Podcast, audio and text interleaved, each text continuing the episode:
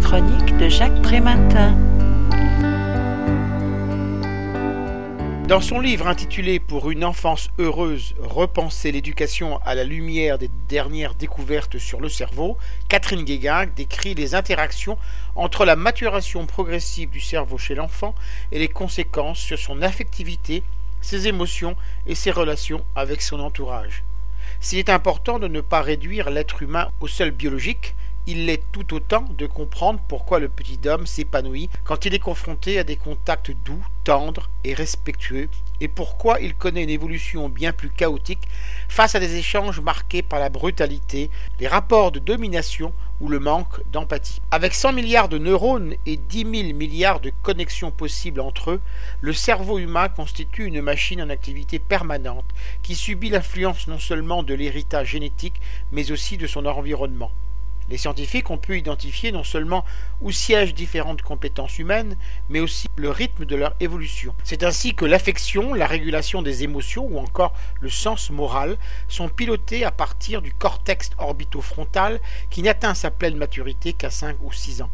Le cortex singulaire antérieur sert d'interface entre les émotions et la cognition, structurant la relation entre soi et autrui.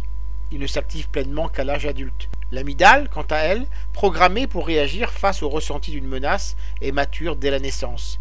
Elle favorise la voix courte, réflexe de peur produisant la fuite, jusqu'à ce que la voix longue du raisonnement prenne le relais quand le cortex a terminé sa croissance. Le système nerveux végétatif est à l'origine de deux réactions potentielles, une stimulation des défenses induite par un stress ou un apaisement, résultat d'une sécurisation.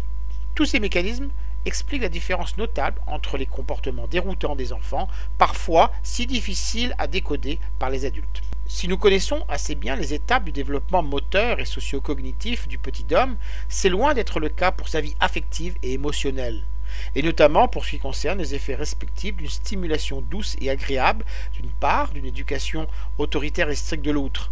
La bienveillance libère l'ocytocine, hormone sécrétant la dopamine, l'endorphine et la sérotonine qui procurent un sentiment de bien-être et favorisent la socialisation. La rigidité produit du cortisol, hormone du stress destinée à faire réagir aux dangers potentiels. Secrétée en grande quantité, elle peut nuire au développement des facultés du jeune enfant. L'environnement affectif n'est donc pas seulement un accessoire utile et sympathique, mais le terreau sur lequel se développe le potentiel de croissance psychique de l'enfant. Je rappelle le titre de l'ouvrage Pour une enfance heureuse, repenser l'éducation à la lumière des dernières découvertes sur le cerveau. L'auteur en est Catherine Guéguin. Il a été publié chez Robert Laffont en 2014 et est vendu au prix de 20 euros. Vous pouvez retrouver le texte de cette critique dans le numéro 1159 de Lien Social. Il est consultable sur le site du journal www.lien-social.com ou sur mon propre site www.trématin.com. Je vous dis à la semaine prochaine.